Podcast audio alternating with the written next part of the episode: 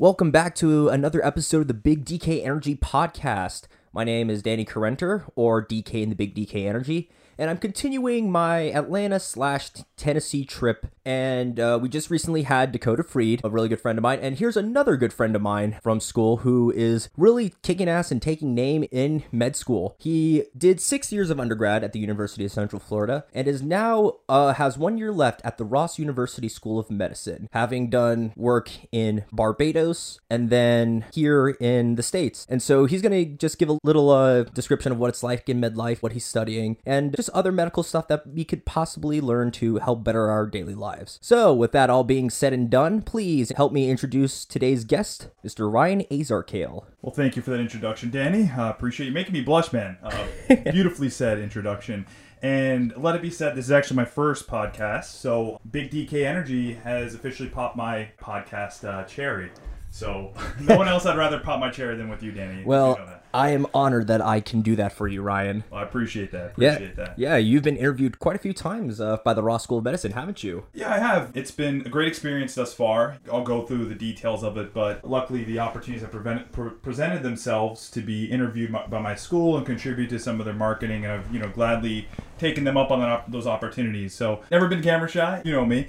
Um, and always happy to help out uh, anywhere, anyhow I can, especially for, for friends and and, peop and other people. But yeah, just going back to my whole med school process. As most of you guys know, med school is a four year plan. You know, I took six years to graduate from UCF, did a couple of victory laps. It's okay. It's a marathon, not a sprint. Exactly. Um, but funny enough, I actually had started as a finance major. Really? You know, yeah, growing up, I was always kind of nudged in, um, you know, half Persian, half white. So Oh, always kind of So you're also a mix as well. Welcome to the Mutt Club. yeah, right.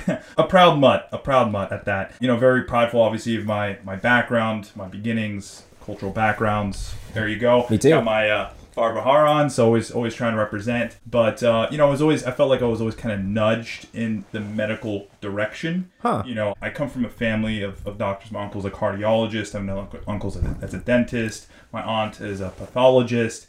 I have a cousin that's a psychologist. So yeah, the list goes on. Uh, not to mention my mom, her training, uh, her educational training is as a PA. She went to UF. By the way, audience, please disregard all the FSU and UF stuff here in this room. We're true representatives of UCF, the best school in Florida. The best football school in Florida now. school. When you mentioned all those doctors in your family, it reminds me of that one um line from Step Brothers where like, "This is a house of learned doctors." It's like you're not a doctor. That's kind of how I feel right now. I'm de- definitely going through some imposter syndrome. So, yeah, I was always kind of nudged in that medical direction. You know, obviously, you have with your family being in that field, being as accomplished as they are, you kind of felt some of those pressures. So, I was always one of those, I was a very stubborn person growing up. Still am to a certain degree, but I always wanted to figure out things my way and go through the learning curve my way. I didn't want to just jump straight into medicine. So, through high school, I was in some uh, business clubs, really liked that. I was like, ah, let me take this and run with it. So I uh, enrolled at UCF as a finance major. And quickly, um, once I got through the prereqs and started diving into some of the finance classes, my GPA tanked. And I was like, I don't think this stuff is for me, man. This is. I was like, I'm struggling over here. This is not really the move. So, you know, did a lot of Soul searching. Soul searching introspection kind of took a hard look at myself in the mirror and you know had some very heavy conversations with my mom as well as you know friends my sister even my dad too and i'd always loved sports growing up hence the, the heat jersey and Yeah, you know We're Um, South Florida boys, so that's why we gotta rep the exactly. we gotta rep the South. till I die, till I die. So, you know, I figured, hey, let me dabble some of these healthcare courses, maybe potentially a career in physical therapy. And then I realized, you know, once I started getting through these classes, going through the nitty gritty of them, I realized that, like, okay, I really enjoy this. It clicked. And I found myself appreciating the classes, uh, enjoying the information, and, and craving more of it. So once I got through that and then took human anatomy, which is taught at a medical school level at UCF, very difficult class. I did well with that, became a TA. I was like, you know, let me just see if I can take this one step farther, go to medical school. Oh wow! And now look at you. Yeah. One year left. Did take three, four years off in between. But Eh, you know what? It's all right. Like I said, marathon, not a sprint. that is the absolute definition of my life and my obviously educational process so far. Marathon, not a sprint. So, message I guess for you and everyone at home is uh, go at your own pace. You know, let it happen organically for for you. There really is no rush. I think as people, we tend to put ourselves under a microscope, especially with social media comparing and contrasting our lives to other people's. Go at your own pace, let it happen organically, and follow your dreams and be unapologetic about it. Go after it. And listen, Rome wasn't built overnight. You're not supposed to have it figured out by 22, 23, 24 years old. I sure as hell didn't. To a degree, I still don't. but, you know, take your time with it and eventually the right things will fall into place for you. I think that's awesome. And I, you know, you're going into a field that not only is very prestigious, but it's also very needed because I'm a graphic designer or um, a freelance photographer. Sure, that's great in today's era of social media and everything online, but you know, it's just like what happens when an EMP just destroys everything electricity wise. We have nothing. See, people like me, we'd be like, yeah, our skills aren't needed here. However, you and your doctor pals will always be needed. So you have what I call an apocalypse skill. I appreciate that, man. I appreciate. Let me tell you, it's a very rewarding field. I, I, I say this hesitantly because I know a lot of people will judge me for it, uh, but I say that in a lot of ways, I feel med school's easier than undergrad only hmm. because I'm studying things I enjoy. Okay, fair right? enough. And it makes sense. You don't have to go through the gen eds and all that dribble and drabble. the physics, the organic chemistries, the chemistries, the American, labs. American history one, one and two. the list goes on. However, I mean, the bulk of information is exponentially more, but it's your full time job. I mean, if you study 8, 10, 11, 12 hours a day of this stuff, you'll do well, A whole half of your day. basically. Uh, Well, like maybe like a whole third, and like the other two thirds are like sleeping and existing as a person. Exactly. You know, obviously, med- medical school, it is a marathon. It is a very, very, very long race. And a lot of people are hesitant about going into med school because they're they don't want to be in school forever. Mm-hmm. That's probably the number one rebuttal to going to med school. But, you know, as a medical student, you become very good at compartmentalizing, very good at, like, hey, let me take things one step at a time. And then you become a product of your environment. If you see people studying 10 hours a day, it encourages you to do the same. At the end of the day, it's a full time job. This school, with as much money as we're paying, it is a full time job. Right, and then it's also kind of like peer pressure. And it's like, why aren't you studying with us? Exactly. And that's kind of what happened to me. I uh, was nervous about the type of student I would be going to medical school. But then, you know, once you see people around you and surround yourself by people who do well, you elevate your own status and work ethic. Man, I love that. Especially it's bringing each other up. And normally, like you know, in some situations, I feel like some people are out to get each other because it is very competitive out there. But then, like I said, doctors are always going to be needed. Absolutely. So, Absolutely. what specific study of medicine are you going into? Ah, That's a million dollar question right now. Um, so right now I just finished my third year. I'm going Okay. into my fourth year, so Nice. I actually start my electives uh, February. The short list is this. So I have I'm considering either internal medicine where I can specialize, perhaps maybe something like cardiology, gastroenterology. I don't know, just throwing other fields out there, endocrinology, rheumatology. You can specialize who I am. Now, what I want to specialize in, if I go that route, I'm not sure yet. Or perhaps even anesthesia. Okay, Um, got it. You know, They make some good money. Yes, yes. So anesthesia because I do like being hands-on. You know, I love obviously human anatomy. I like working with drugs, Not taking them. not taking them. No, I just took actually took my drug screening yesterday. So fun fact. Oh, excellent. And you know the best part about a doctor is you can prescribe all the oxycodone you want. No comment. Uh, no comment. Obviously, within reason, because there's a lot of barricades, a lot of red tape up now with everything that's that's going on. Of course, especially with the drug lean and like cough syrup being the main ingredient that gets people buzzed. Well, yeah, that, and we have an opioid uh, epidemic here in the United States. You know, Yeah. so there's a lot more um, restrictions, a lot more rules that apply with prescribing some of these. Yeah, in fact, actually, uh, I forgot where I was. I think I was actually in my high school uh, psychology class. Since Sudafed is a ingredient of crystal meth, apparently, like for a while, they actually cracked down on like how many boxes you could take out at a time, like out of a store. Yes, it is controlled. I know you have to put your name down. So I think I had to buy it once at a cold, and you had to put like your name down and stuff. So yeah, they're they're cracking down on a lot of things. You know, just initiating tighter controls because you know we don't want to see people fall into this regimen where you know become addicted to opioids, and then obviously not people access them, and, a lot of these people end up going to the streets to access black market drugs. Which is even worse because they're probably laced with something else that's even worse for you. Yeah, knock on wood. I don't have any friends or fan members that are suffering from that disease, you know, that epidemic. Uh, but I know there are thousands, if not millions, of Americans that do suffer and that do pass away, and it is something that we're trying to Yeah. curtail. A little um side note that kind of is related to that. When I got my wisdom teeth taken out, I found out I was allergic to Percocet. Oh wow, yeah, so future wouldn't have a good time with me. no, no uh, benzodiazepines for you. Uh, that's fine. For some odd reason, it gave me weird acid reflux. Yeah, really Mm-hmm. interesting. Yeah. Oh well.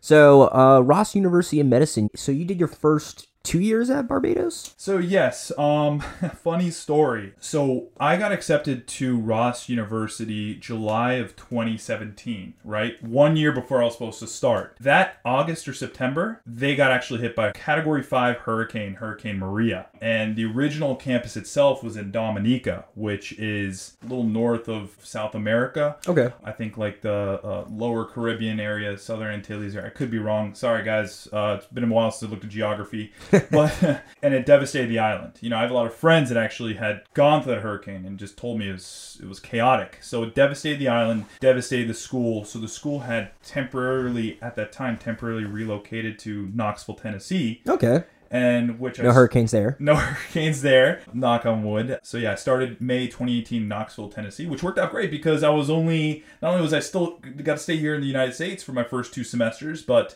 you know I was only an hour away from my mom's house here in Dallas, Georgia. That's so funny because Georgia has a Rome and Athens, and now they have a Dallas too. They have a little bit of everything, you know, and a Gainesville. Oh, that's right. I, I saw the signs coming this way. Yeah, so uh, yeah, Georgia, Georgia's an interesting state. But no, I, I I'll, I'll say this throughout my medical tenure.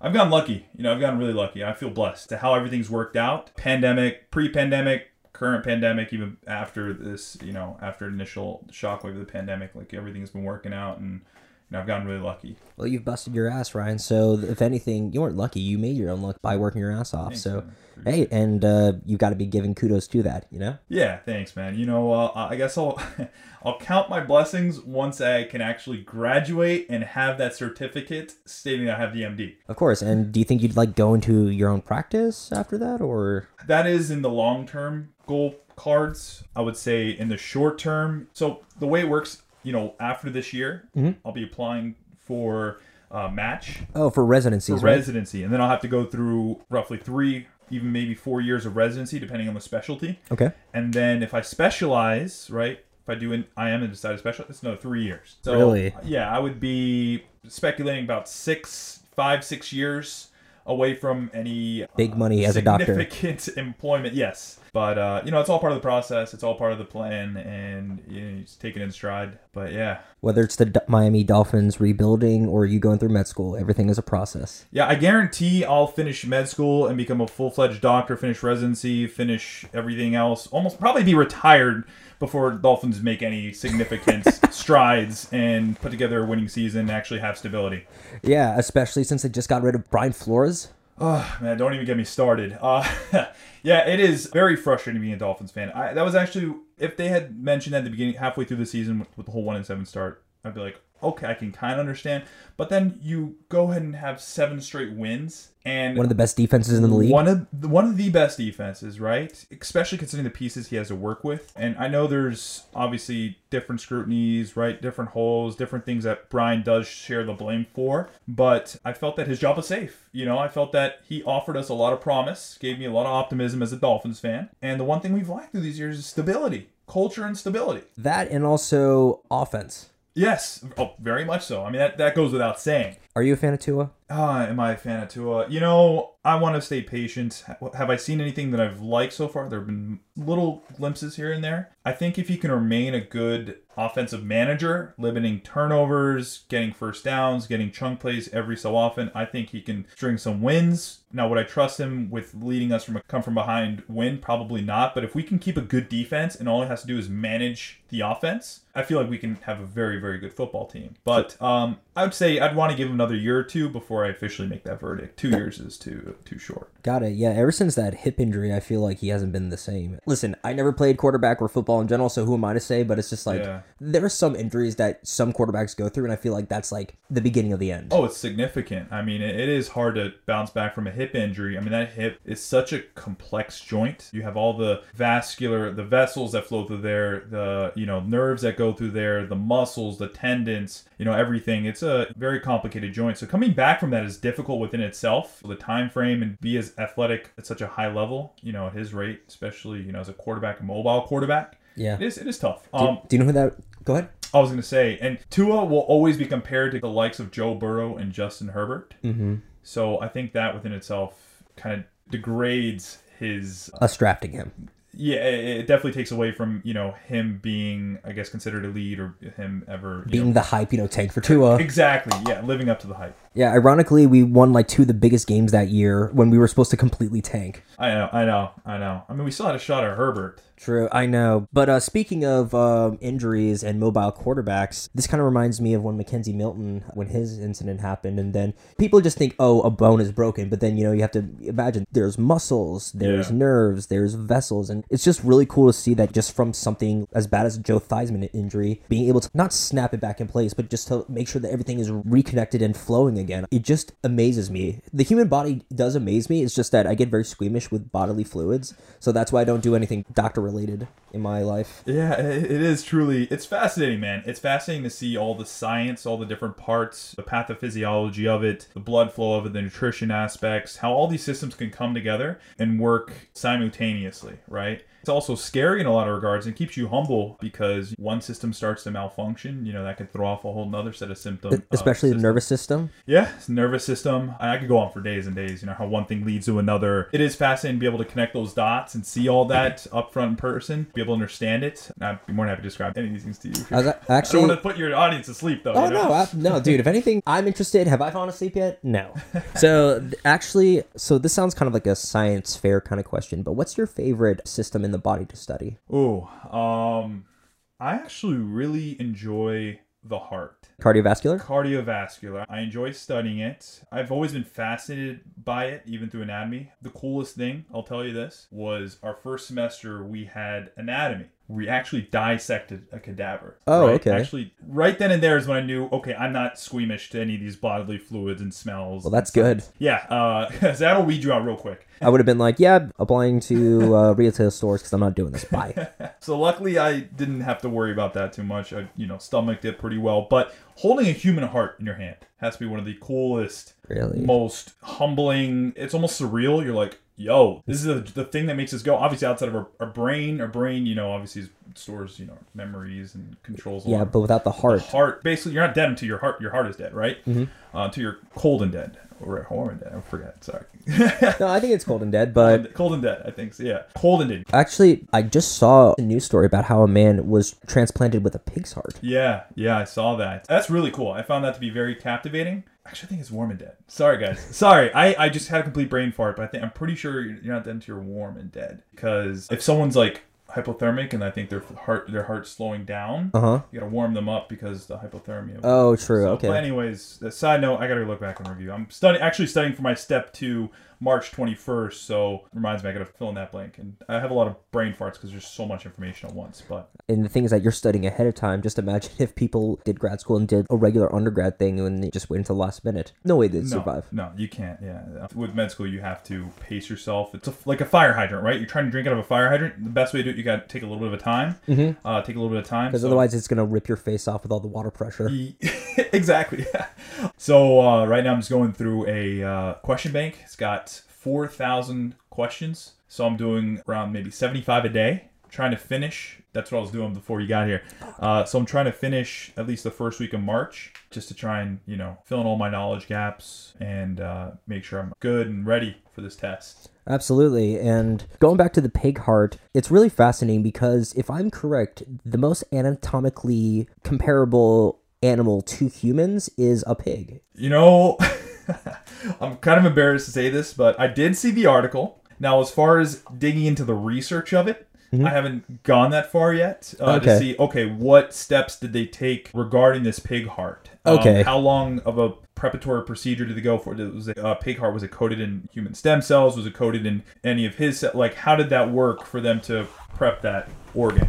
So I got I got to dig a little more deeper into that. As you can probably imagine, I'm just kind of head is underwater with this uh, studying. For Yeah, you've been doing 75 questions a day. I don't blame you for not doing that, but I think I heard that once because um a lot of the shows that I like watching, I love watching like history stuff. So some shows would actually like test out weapons on pigs because apparently they are the most anatomically similar to humans. So by doing the damage to the dead pig carcass, they don't actually, you know, have to use a real human, but they can still see the results of what would happen. Any hemorrhaging, any, you know, shrapnel through the eye, any G-force impact Yeah, no, and I can see how because obviously you want to have something that's as closely resembles a human heart as possible, especially if you want to use it as a transplant, Yeah. I- because that's a major factor in the success of the organ. my grandpa actually had a bypass surgery, and part of a cow's vein is in his heart. Yes, yeah, that's awesome. Oh, is he okay? Yeah, yeah, he's totally Okay, fine. good. In fact, he has better cardio than I do. No way, and he probably has better cardio than I do.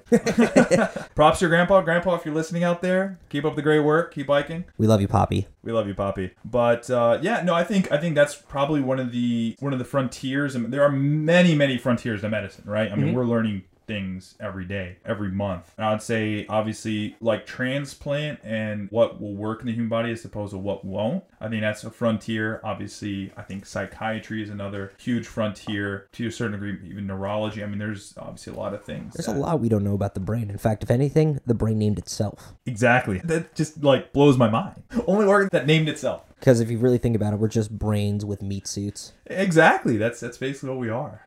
with meat suits is one way to put it. I mean, we're a brain with one long tube that goes through us. You know, esophagus going to Uh-huh. the stomach for eating, The digestive system. digestive system. It's an interesting one, but it's a disgusting one at the same time. It, it is. It is. I could go into some funny stories about some of the things we found when you know we're dissecting cadavers, but you know I don't want to make anyone sick at home. All right, that's fine. Actually, um, the camera's about to cut off for Oh, this part of Okay. recording, so um, I'm just gonna cut it off now. You can go Perfect. take a break or something like that, Yeah. if we need to. But then, if not, then we can just uh, hop back on. See, Ryan, I love having people like you on the show because some guests are fun just to speak to, but then others I just feel smarter after I speak to you. Well, good. Uh, I mean, I enjoy being able to teach. You know, being able to share these these nuggets of information. Right. Mhm. To me, that's fun. That's what it's all about. You know, being able to share and educate and uh, describe these things. And what good is all having all this information if you can't share it? Right, and so tell me, what is something interesting from middle school that you've learned about? Uh, well, there's a lot. okay, there's one syndrome I'm fascinated by, and it's like I would say probably my number one fear. Obviously, I have a lot of fears with medicine. Like you know, you get into this whole thing, right? Sometimes like ignorance can be bliss with medicine. Sometimes you know, as doctors, we know too much. So you know, Yeah. that's why there are a large portion of doctors when they get diagnosed with cancer don't choose to go through chemotherapy because they obviously they know all the side effects of it. and They sometimes know the prognosis. So sometimes I'm here for a good time, not a long time. Ex- exactly. So a lot, in a lot of ways, ignorance can be bliss. But yeah, I mean, there are a lot of fears. Obviously, for one, I you know never want to see my family develop any sort of neurological like Alzheimer's. Also, My grandpa had that, and my aunt had dementia too. yeah, and that's tough. I think that's another obviously frontier for us to explore to find better treatments and better ways to curve and curtail this terrible, terrible disease. Also, another thing I learned about uh, recently, I actually start my neurology rotation at Cleveland Clinic in a couple weeks. I learned about what's called locked-in syndrome. Right? What's that? So locked in syndrome starts when there's some sort of obstruction or damage to the basilar artery. Could be through hemorrhage or stroke, something along those lines. So the basilar artery, so when that becomes compromised, you develop what's called locked in syndrome. And you cannot move any of your extremities. So it's defined by paralysis, upper and lower extremity paralysis. And you can't speak. So you can't move anything. The only thing you can move are you can possibly blink or move your eyes up. Dang. So Not even down? I don't know if there's a down, but I think only up. Don't quote me on. By the way, fans at home, it is you're not dead until you're warm and dead. I did Okay. have to go back and confirm that. But It's all right because listen, I'm a podcast host, not a med student, so that's why you would know that better. I had to confirm that. Even though I did correct myself, I had to confirm it. But so with this locked in syndrome, you're basically you're paralyzed. You can't move. You can't do anything. You You're- can't speak. You're a prisoner in your own body. You're a prisoner in your own body. So you're basically robbed of all the tools, some of the ways that we're able to express ourselves on a daily basis. You're robbed of that. And there are actually people, I was looking this up, there are people that have actually written books that have suffered from this locked in syndrome. How would they be able to convey their message if they can't? So through the blinking or whatever eye movement they had, they were able to kind of transcribe these messages. I can only just imagine them trying to type out their book in like Morse code. Uh, yeah, so I don't know what system they use, whether it's like, hey, blink once for A, Were you born on January 1st? Once for no, two for yes. Yeah, so I don't know what system they used, or and I'm pretty sure this is it's permanent. But you know, there are people that have written books from this, and I'm just like, oh my god, I can't begin to imagine. It almost reminds me of you know that scene in Get Out where he's kind of locked in the basement and he's just watching everything as a, as a movie. He's kind of falling into this like deep dark abyss. To be honest, I never saw Get You Out. never saw Get Out. I know there's a bunch of movies I'm very Dude. behind on. Oh, that's a, that was a great movie. So that's kind of in my mind how I see it. It's like, oh my god, like you're just kind of in this abyss. You're trapped in your own body. You know, you have all these thoughts. There was an episode of this one show called Lie to Me. I don't know what happened. I think he was in a car crash, but it, essentially he was in a locked in syndrome kind of situation. So the main character of the show, he solves crimes by reading body languages and uh, micro expressions on people's faces. And so because this guy couldn't literally move anything except blink or look up, the doctor was able to ask him a bunch of questions, but also by looking at his pupils dilating, he could tell the answers as well. Wow, that's that's amazing that he would also use that mechanism. Even though that's kind of like an involuntary mechanism, the pupils dilating things like that. Maybe you can see that okay, this guy was alive, but dilation and constriction is an, almost like an involuntary response. Got it. But I think I've actually read somewhere that actually, uh, depending on whether you lie or not, it can dilate or constrict. I think the, the science behind lying, I'm sure there's more to it. If you obviously, you know, when they do it with the lie detector test, they can see if there's a little spike in heart rate because if you're lying, you're consciously doing it. I think there's a little spike in like your sympathetic and like kind of shoots your heart rate up, and that sympathetic would also dilate your pupils. So I could see how. Yes, if he was lying, but this guy's he's locked in. What would he have to lie about? See, this is why we got him on the show. Also, another cool movie I want you to check out. Also, people at home, I found it fascinating. Was Brain on Fire? It's about a young woman. She was about 21 years old, working for a news com- a newspaper company in New York. She actually developed what's called anti-NMDA receptor encephalitis. Say that 10 times fast. nah, I'm not even gonna try. But um, so what is it exactly? So it's an autoimmune disease, very rare, very very rare. Maybe one or ten cases for every one million people. Oh, very wow. rare. So your body develops antibodies against your NMDA receptors. Now I'm not going to go into the science of NMDA. I think that's with like arousal, excitement. So the early stages of the disease are kind of defined by like psychiatric manifestations. So she's like started began to hallucinate, became very paranoid, started going to like these manic episodes. Voices in the head, kind of thing. Yeah, and so people thought she was schizophrenic, and then they thought she was bipolar, and then all of a sudden she just stopped using one side of her body, and then she became catatonic. Catatonic is where you just kind of lay there, even though you're alive and you are functioning, and examination still have control of your muscles. She was just laying there, so catatonic, and then it got to a point, it progressed so bad, and became so severe that she wasn't able to express herself. She was begin- getting all these medications for schizophrenia, for bipolar, so she was all sorts of doped up on meds, and then it got to a point where she just became a shell of herself. She couldn't even express herself, couldn't talk about anything, couldn't really translate what she was experiencing. And there was one neurologist who looked at her and was like, No, I think she's got this rare disease. And he identified it. And then you treat the patient with glucocorticoid steroids, and there's a very, very high success rate with that. She went on to write a book, they made a movie. It was fascinating to see that. Dang, that medical deduction sounds like house level. Yeah, I, I know that, and that's the type of stuff that you find very captivating when you're in med school when you learn about these these rare diseases. But you have to learn very quickly that if it walks like a horse, it sounds like a horse, it's probably a horse and not a zebra. Yeah, you know, so obviously in the back of your mind, you always want to have these rare diseases in mind when you're you know when you're looking at patients, assessing them. But then the the day, it's like, look, there's algorithms for this stuff, and there's differential diagnoses, and you go through all these tests to rule things out, rule things in, and there's a whole sequence to it. But uh, wanted to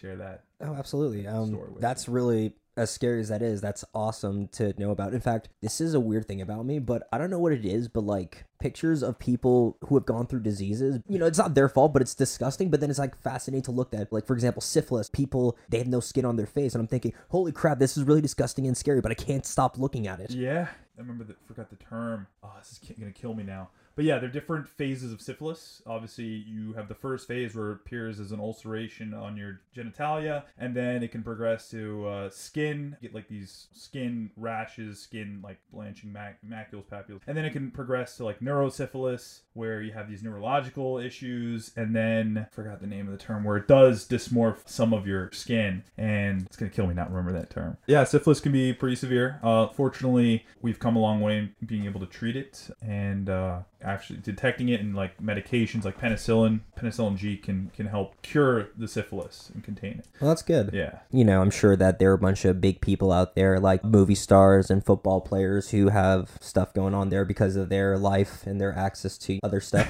yeah. I uh, was always curious about that. Like, man, you know, some of these movie stars, that sort of thing. Like, with all, obviously, I'm sure there's a lot of promiscuity, right? Of course. You know, and I wouldn't be surprised if some of them do have to take a cocktail of things just to curve any potential diseases out there. I mean, that's what Magic Johnson had to do to fight back the AIDS. Yeah, even that treatment's come a long way. I have a joke. I'm not sure I'm going to lay.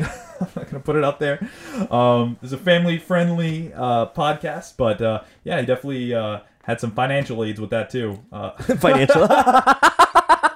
that was good. no, but that, that was- seri- thanks, man. that wasn't bad. No, no, no. I thought you were gonna say something else, but no, no, No, that's no. not bad at all. You. Um, you know, obviously being in the medical field, I'm always trying to mind my p's and q's, cross my t's, dot my i's. Uh, Permission but- to cross the T, sir.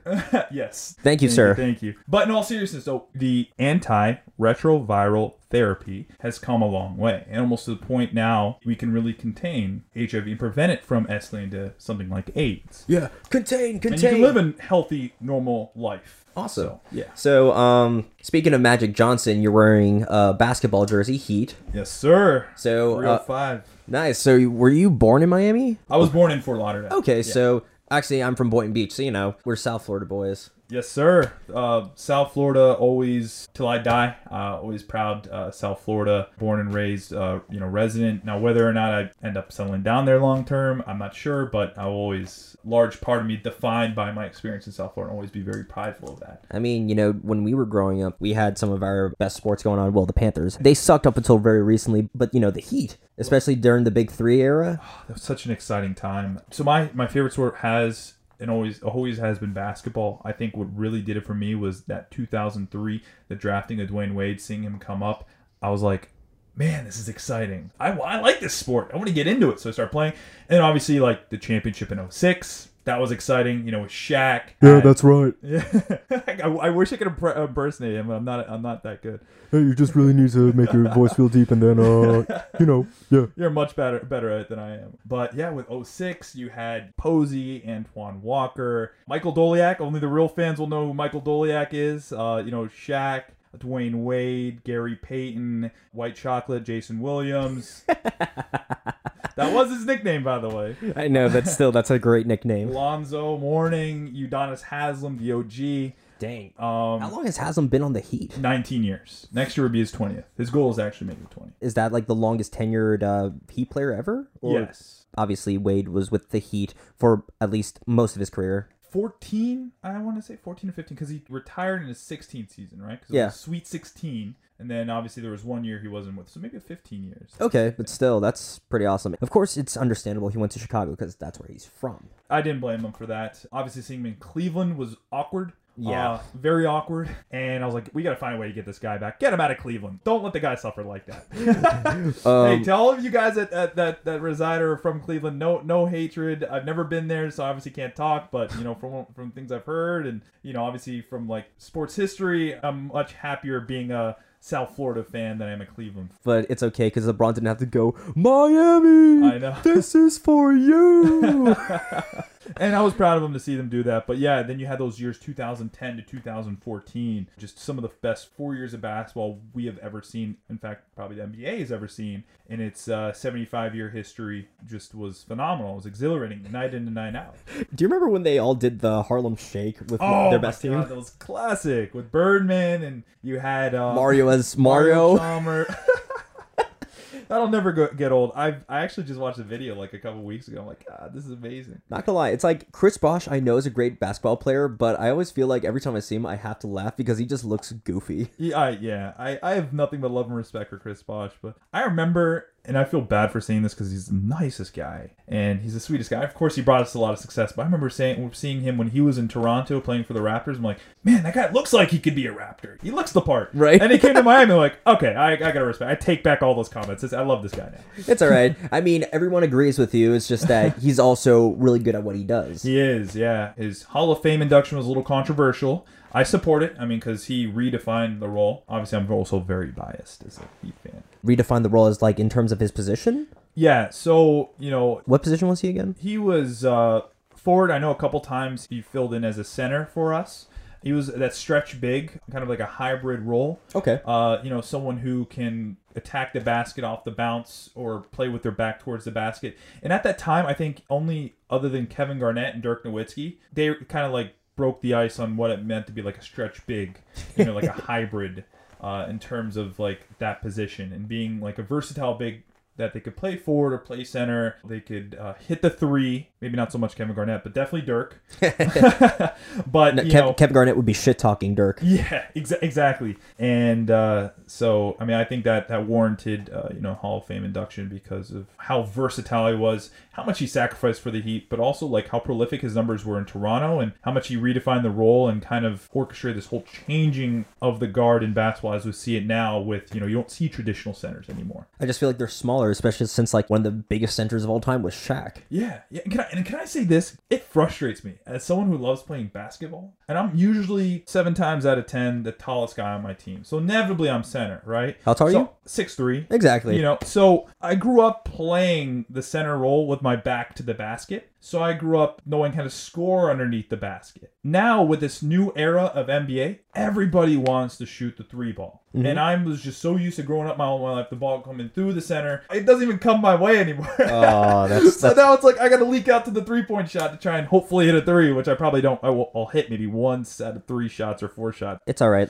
To be honest, you probably hit um, more free throws than Shaq ever did. So Oh yeah, that's know- for sure. That's you know what? It's okay. So actually, it's funny you mentioned Kevin Garnett because he's actually my favorite shit talker of all time. Now, granted, of course, you've had Kobe, And Larry Bird. People don't give Oh, Larry Bird enough credit that's either. right, He was he- a huge trash talker. but for me, it was Kevin Garnett. I don't know why, but it just was. But who's your favorite like crap talker? Oh man, my favorite trash talker. You know, I did grow up a huge Kevin Garnett fan. I did. I didn't really pay much attention to trash talk till maybe 06 and i have to say gary payton i would. Some of the legendary things he would say and do just obviously seeing him on the heat and seeing it right up there in personal you know for yourself you're like oh my god this guy comes every every play every possession with an edge and tries to get in your head I mean, that's one thing that Kobe was really great at. In fact, um, I actually read somewhere, I forgot which player it was, but he specifically learned how to trash talk in like Serbian or something like that. Just so yeah luka it was Luka. luka He literally learned Serbian just to be like, "Hey, fuck you, Luka." Yeah, yeah, it was amazing.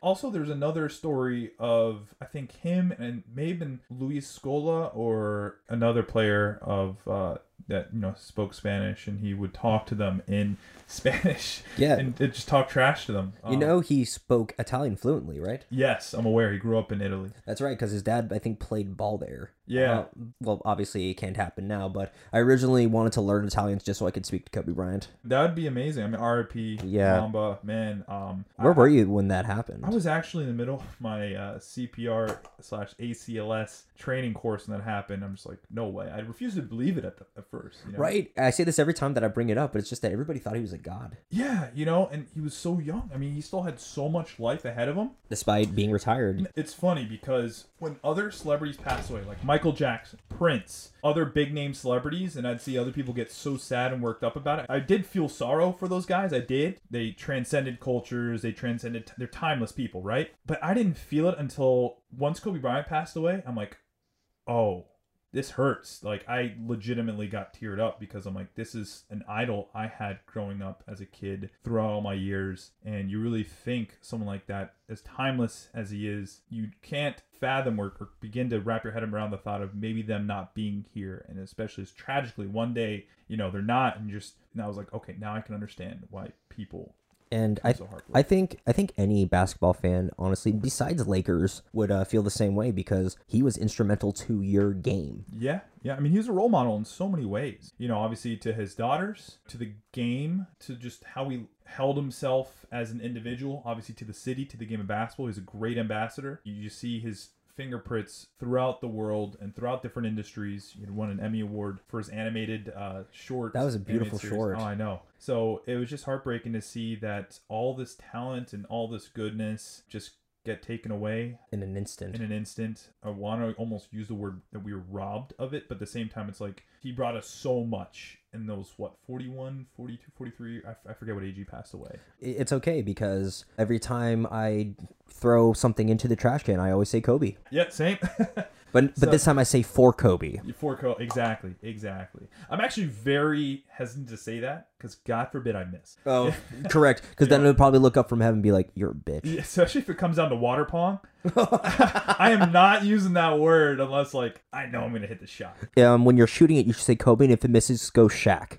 yeah, ex- exactly. But yeah, no, that that definitely affected me. Uh, I mean, it, it, it affected me a lot. You know, it's just like man, you know, it just really show goes to show how precious and fragile life is. That you know you got to treat every day as a gift. It's not guaranteed, and that it can be taken from you in one instant. And you really truly got to appreciate the people around you and show them all the love. And look, you know, there should be no delayed gratification or delayed like give people their flowers now. Like, hey, show them the love. Tell them how much you appreciate them right now because you never know when they might not be on this earth. Actually, as I was driving from Chattanooga, Tennessee to here in Dallas, Georgia, there was actually a huge crash on the other side of the, Oh, of, the of the highway. Like there were like five cars involved, and then it blocked up that entire way. Of course, at being on the other side, I was like, "Shit, that's bad." In Wow. fact, even one time I was driving to Tampa, and I got delayed 30 minutes because a car tumbled so much that it looked like a crumpled up piece of paper, and it closed all three lanes of of the road off. In fact, all semi trucks had to go off to the shoulder. It was bad. Oh, that's that's heartbreaking, man. I mean, it's on I four, so I'm not surprised, but still, that's yeah, horrible. no, that's that's heartbreaking. Um, you know, you never obviously you never want to see anyone go through that or have to endure any sort of tragedy tragedy like that. Actually, Uh, I have. you have. I was in the car accident that killed my mom. Oh my god, I didn't know that. The SUV it tumbled, and I remember the first one being completely scared, and I just shut my eyes. The next thing you know, I was in the hospital bed.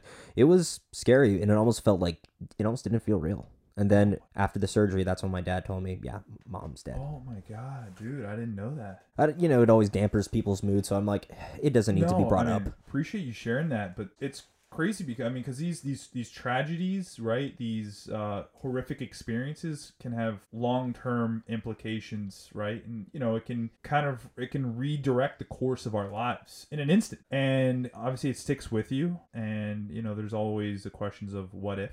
And uh, yeah, man, I'm, I'm well. Thank you for sharing that. That's that's. I, I can't imagine how tough that must have been for you, your family, and uh, and I, I know I know I say this without a doubt. I know your mom is looking down on you and she is super proud of the man that you've become and the person you've developed into. So props to you, man. I appreciate that, Ryan. Thank Yeah, you. Absolutely, man. Yeah. Absolutely. It's so weird to think because this happened all the way back in 2005. oh wow. Yeah, I didn't realize. This upcoming August will be 17 years. Wow. Wow. So actually, my stepmother has been in my life longer than my mom was. wow. And how old are you now? 27. 27, so 17 years. I'm sure time has flown by. I'm sure you probably still remember that day like it was yesterday, too. Yeah, or at least what I could because remember I was blacked out for most of it. My sister somehow just got a few scrapes and bumps, but that's it. Wow. Which Wow. was good, which was fantastic. But you know, it's you know- Glad you're still with us. well, thank you. Glad to be here. So, um, when people say don't take life for granted, it's just like I know personally about that. Not to say that oh I know and you don't, but it's just that Yeah. You know, as a medical student, you're gonna probably deal with this a lot in your field. Yeah, I've already, as it pertains, I've I have dealt with death.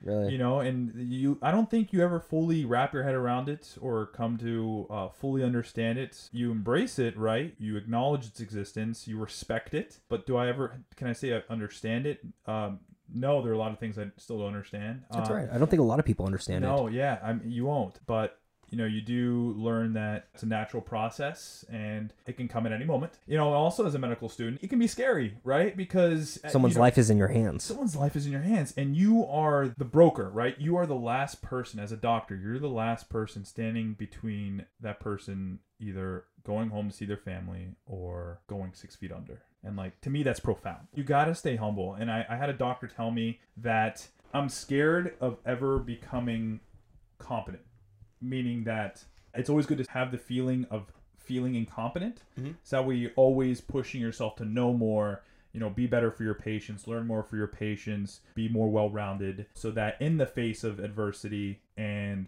potential things spiraling out that you know you can step up and do the best thing for your par- uh, your patients and help you know help safeguard them from obviously uh, you know, crossing over. Uh, on the flip side, though, you know, death can be a beautiful thing. You know, I've really learned to embrace and appreciate palliative care. You know, what's like hospice, where it's like if you have a terminal illness or your prognosis is six months or less, you know, to be able to enter that palliative care uh, realm where your life is made comfortable and you can have you know closure to the end of your life and be surrounded by family and be comfortable you know be ease of your pain and really enjoy those waning moments of your life. And i think that can be a beautiful thing. But uh, it is still interesting being in this phase of the game and seeing people cross to that other side. It, it still hits you a certain way. I don't want that feeling to leave me. I don't. I, I still want to i want to feel every bit of emotion when someone even if it's 20 30 40 years from now i still want to feel the impact because that means okay you know i'm passion. It, it, it, it hits me. But yeah no there's definitely even certain situations where i'm out in public. You know it's funny like now that i'm med school people want to collapse around me. And like i gotta respond. There's been about like three or four times where people have been actually five times where two of them were just like kind of like you know someone banged their knee fell down and like thought they broke their bone. And then um oh sorry twice and then three times where like i actually had to respond to somebody Really? and had to yeah they were like okay this is like super concerning and had to had to respond quickly i'm like dude now that i'm med school everyone's everyone uh, it's like i have a giant like sign on my back like hey you know I'm a med student. into this emergency i'm a med student this guy's got to respond because obviously before this moment i you know nothing like that had ever happened and obviously i never had a need to respond because of lack the education never never, never happened but now it's happened at least five times and I've had You're the person that everyone goes to. yeah I don't have to spend money on healthcare. I can just go to Ryan. That's true. Hey, if you guys want a consultation, I'm free to offer. But hey, disclaimer: I am still a med student, not a doctor, so it's not doctoral advice. But uh, I had one lady at Daer nightclub in Hard Rock. She actually started choking on like a candy. oh? Yeah, she was actually a bathroom attendant. I was in the male's bathroom Okay. doing, you know, minding my business. And she came in because she was a female bathroom attendant. She came in struggling to breathe, like choking, right? I'm Did you like, perform oh the my Heimlich? God. So I'm like, I looked at the other attendant, like, go call 911, contact security, call 911. And I just started doing the Heimlich. And this poor lady was probably five foot one, you know, had maybe 100 pounds on her. And I am, you know, 6'3, 215 pounds. All of my might thrusting into her, um, you know, abdominal region to try, try and dislodge this candy. And I'm convinced I probably cracked a rib, but I know she was definitely sore. But you know, I was just you know trying to dislodge it, couldn't dislodge it because it was a sticky candy. So it partially lodged in, so she could still inhale, but it was very discomforting for her. Luckily, she didn't turn blue. She didn't pass out. She was always conscious, and finally, paramedics got there, handed her off. There was another story. A guy was at Ponce City Market, Yeah. uh, just having lunch, you know, with my my mom, my sister, and two of my roommates who are also in med school, and this elderly male he just collapsed. And this is in the middle of a crowded restaurant. And i'm just like oh crap. I you know spring up. At first i thought he was having a seizure because we noticed some tremors. And i was talking to the wife and there was like another former emt as he described that was there. But it was me my roommates uh, and the former emt attended to him and I was talking to the lady, uh, talking to his wife, like, look, does he have any underlying diseases? Take any medications? What were you guys doing before? You know, kind of going through the whole interview process. And she she said, no, he was perfectly normal. I'm like, oh my god.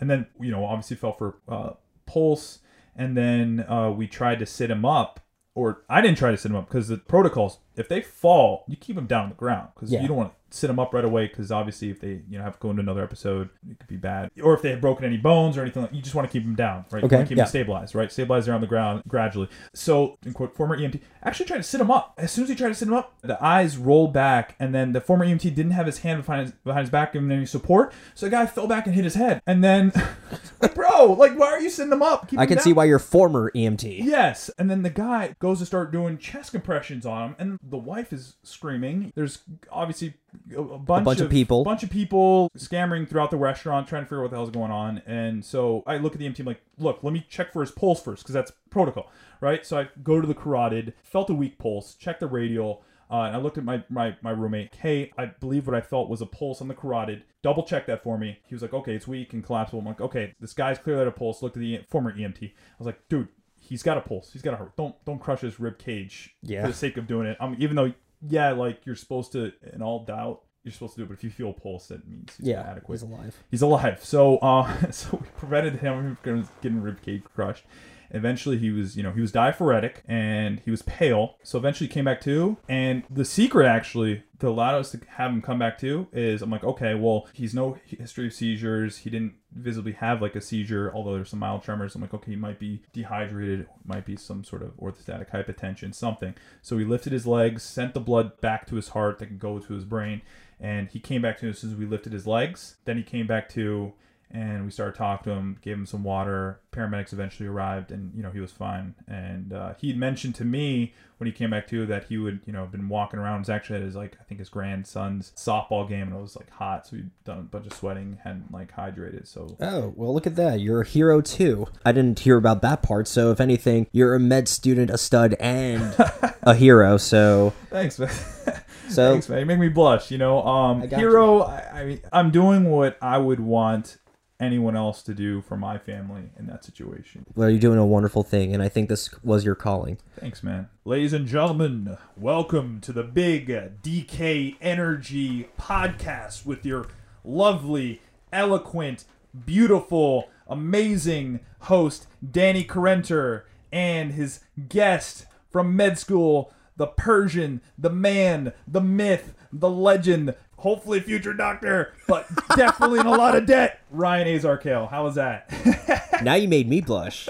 I had to pay it forward. Well, you're doing a fantastic job. Well, hopefully you don't shy away from this next part, which is actually my favorite part of any Big DK Energy podcast episode, which is the bonus question round. Hey, let's do it. 10 questions where you don't know about it, but uh, they're all appropriate and you will be able to be hired afterwards. So, Beautiful. that being said, are you ready, Mr. Azarkhail? I'm ready. Is this is this 21 questions, Danny? Are you? It's is 10 questions. 10 questions. Okay. So, number one, you're playing three versus three with current and former Heat players. Who is on your team and who are the three you're going against? Ooh. All right. So three on my team. No, you're the you're the third. I'm so the third. So two. I gotta go with Dwyane Wade and LeBron James. smart. You know, you have to. And now, who am I playing against? That's a good question. Uh. Okay, this is just for fun's sake, because if you're a true Heat fan, you know this guy, Wang Zhizhi. That was uh, he was like a very tall Asian Heat player. That's like deep in my memory bank. You know, I'd want to play also against like Rony Seikaly. I think that'd be fun, even though it's a small team. And uh maybe Gary Payton, just to hear him talk trash. After you guys win, Actually, that that was for an easy win. Okay. Okay, but if, to make it more competitive, it'd be me, Dwyane, LeBron against Bosh, Shaq, and I'd have Jimmy Butler because I'd want to be competitive. Of course, I want to meet those guys. You know. solid answer.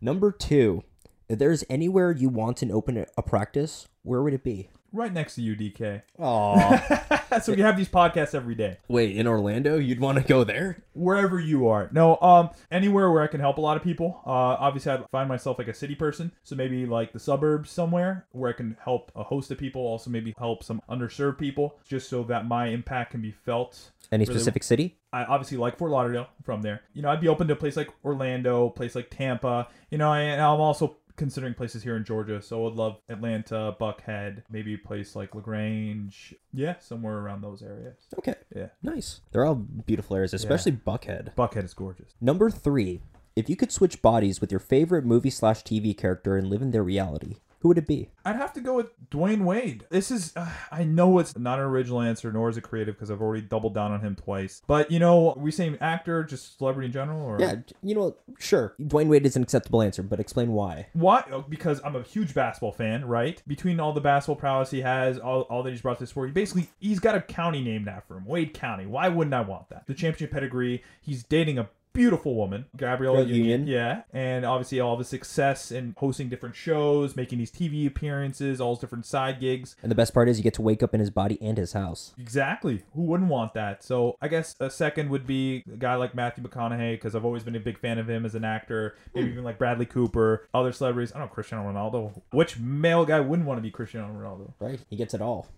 Number four, what is your dream vacation and itinerary? So this is something. It's it's probably not gonna blow anyone out of the water only because it's been on my bucket list for so long, and I've seen all my friends go, my family members go, but I haven't been yet to do it. I want to backpack Europe, go through all the European countries, kind of experience that rich history, culture, food. Is there a certain country that you want to go to specifically? So my short list would include Germany, Spain, Italy, Greece, Czech Republic. I heard is beautiful. That would encapsulate my European trek. my European trek, my backpacking. Have Uh, you ever been to Iran? I've been to Iran, yeah. Oh, really? Yeah, I've been to Iran twice. Last time I was there was 2003. That's pretty cool. How is it there? It's actually very when I was there, it's actually very westernized. They take pride in enjoying a lot of the same things Americans do. Very progressive culture. Okay, well that's good because I remember back in the day when, or not that I remember back in the day like I was alive, but I remember hearing that they weren't so progressive back then. No, when we say that, it's more in terms of the government, the clerics, the people Ah, that got run it. the country. It's Fair enough. Antiquated and old fashioned.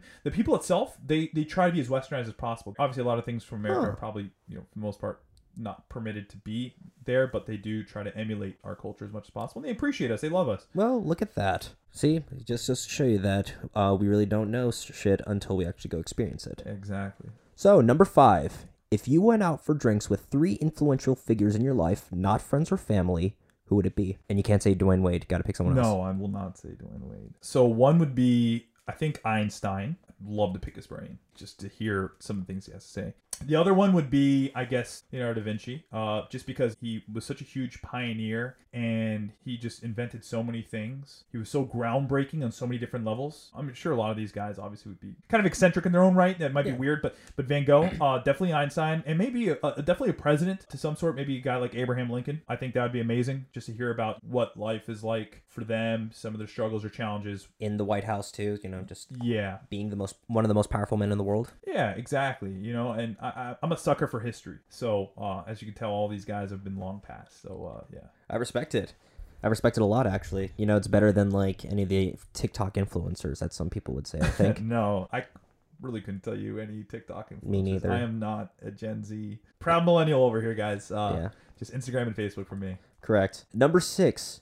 What is a far fetched goal of yours? Run for political office. Really? Yeah, that's uh, something that has been brewing in my mind. Once I obviously go through my medical career and stuff, something I would like to do at some point in some fashion. Not sure what yet. Maybe Senate, maybe House of Representatives, maybe something on a lower community scale, Okay. smaller community scale. But I do, in some form or fashion, run for politics, uh, and I think that would be fun. You know, because you you you want to be able to help change and implement change and help affect the community for the better. Correct. I would love to do that, and I've always loved being in there. And as you know, I was former SGA president for my school, That's right. current clinical science SGA honor council president. So you know, uh, always have an itch for Leading. representation and, and Leading. service to the people. All right. I love the it. People. Number seven. You are stranded on an island. If you can call in three items to help you out, what would they be? Sorry, guys, that was my dog. Uh, a boat, uh, Okay. satellite phone, and unlimited Chipotle. Oh dang. Okay. I didn't really put any parameters, so I guess. you're- yeah, I, guess- mean, uh, okay, I guess like a fishing pole. interesting three answers. I would not. Have, well, the boat and this phone, but not the Chipotle. But Hey, yo, I throw you a curveball, man. These questions have been curveballs, so you know. good. Well, you've been handling them very well. Number eight. What is a favorite medical fact of yours that most people do not know? people do not know. Okay, a couple things. Uh, I had growing up. I grew up with irritable bowel syndrome. My dad had it too. It sucks. Also, I was uh, when I went visited Iran in 2003. I was actually exposed to tuberculosis. Oh. So I came back and I got treated for it. So now anytime I go to go get my PPD, it comes back as large because you know I have those antibodies in my system. It always freaks everybody out. So I got to go get a chest X-ray to prove to people like I've had TB. It's been treated, but it's not latent. It's not active. I'm good, guys. I'm good. I'm good. All right. Interesting. Number nine. You're on the 50 yard line for the Dolphins with your family. What three celebrities are sitting next to you? Well, for one, you know they're going to be losing.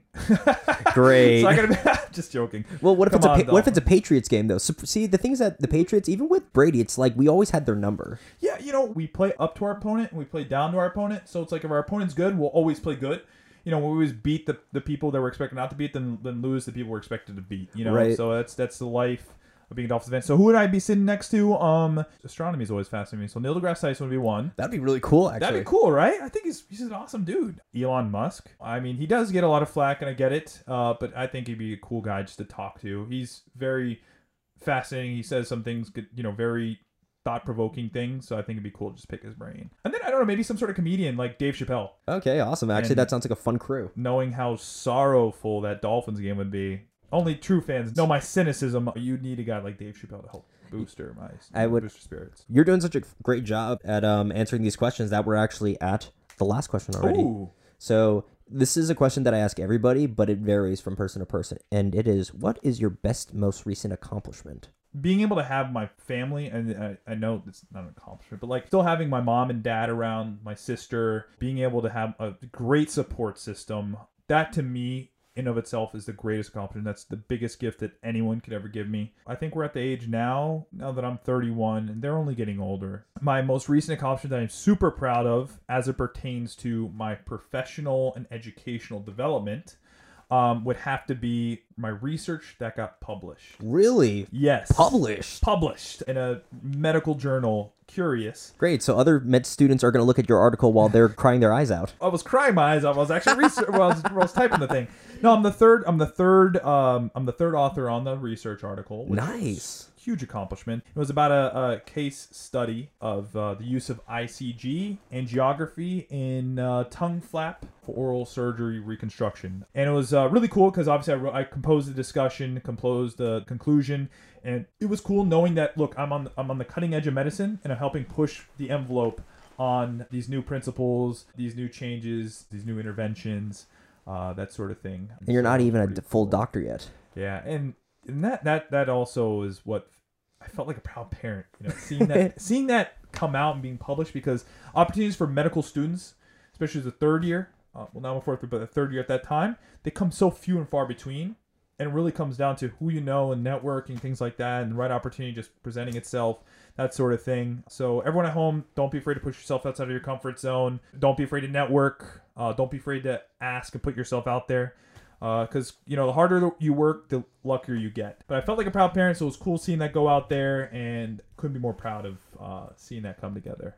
Whoa, that is that's fucking cool as heck. Thanks, man. Well, It's cool uh, being part of it. well, it's Stressful. well. Hopefully you enjoyed being part of this because we were actually at the end of the episode. Ah, all right. Well, Danny K. First and foremost, really goes out saying thank you for having me. Thank Thank- you for including me. Thank you for joining us. And yeah, my pleasure, man. Anytime, you know. Um, I loved every bit of this, and thank you guys for allowing me this opportunity to join Danny K and and uh, being here and contributing. Excellent. Great time. Had a fun time. So Ryan, I brought you on the show today because I knew you were very well versed in the world of being a med student. But today, not only did you talk about the process of becoming a med student, which could possibly help out our viewers, but you know, you also gave examples of like you know what kind of fields to go into and gave some great anecdotes of what it's like being in it, especially saving a couple people's lives.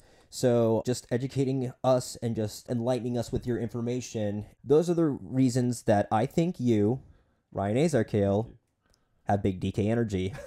Thanks, man. It's an honor to have this big DK energy and for you to uh, Bestow it bestow upon me, bestow this big DK energy upon me. I appreciate it. It's it was a pleasure, man. It was fun. I had a good time, and uh, definitely, if you ever have any questions, don't hesitate to reach out. So, if any of you have uh, questions regarding med school or anything medical related, we're actually going to drop his uh, social media links in the description box below. And uh, before we head out, is there anything else you want to say or promote? I just want to say this, guys. Um, stay positive. What you get out of life is what you put in. So I've always been a firm believer. You know, the harder you work, the luckier you get. Follow your dreams. Things don't happen overnight, but you know, as long as you continue to work hard, they eventually fall into place. And that hap- that's what happened with me in med school. It's what happened with me. Everything. And life is a funny way of working out. So don't ever be too hard on yourself. Roll with the punches. Excellent. Well, great advice. And with that all being said and done, I'm Danny Carenter of the Big DK Energy Podcast, uh, signing off. Thank you, guys. Have a good night.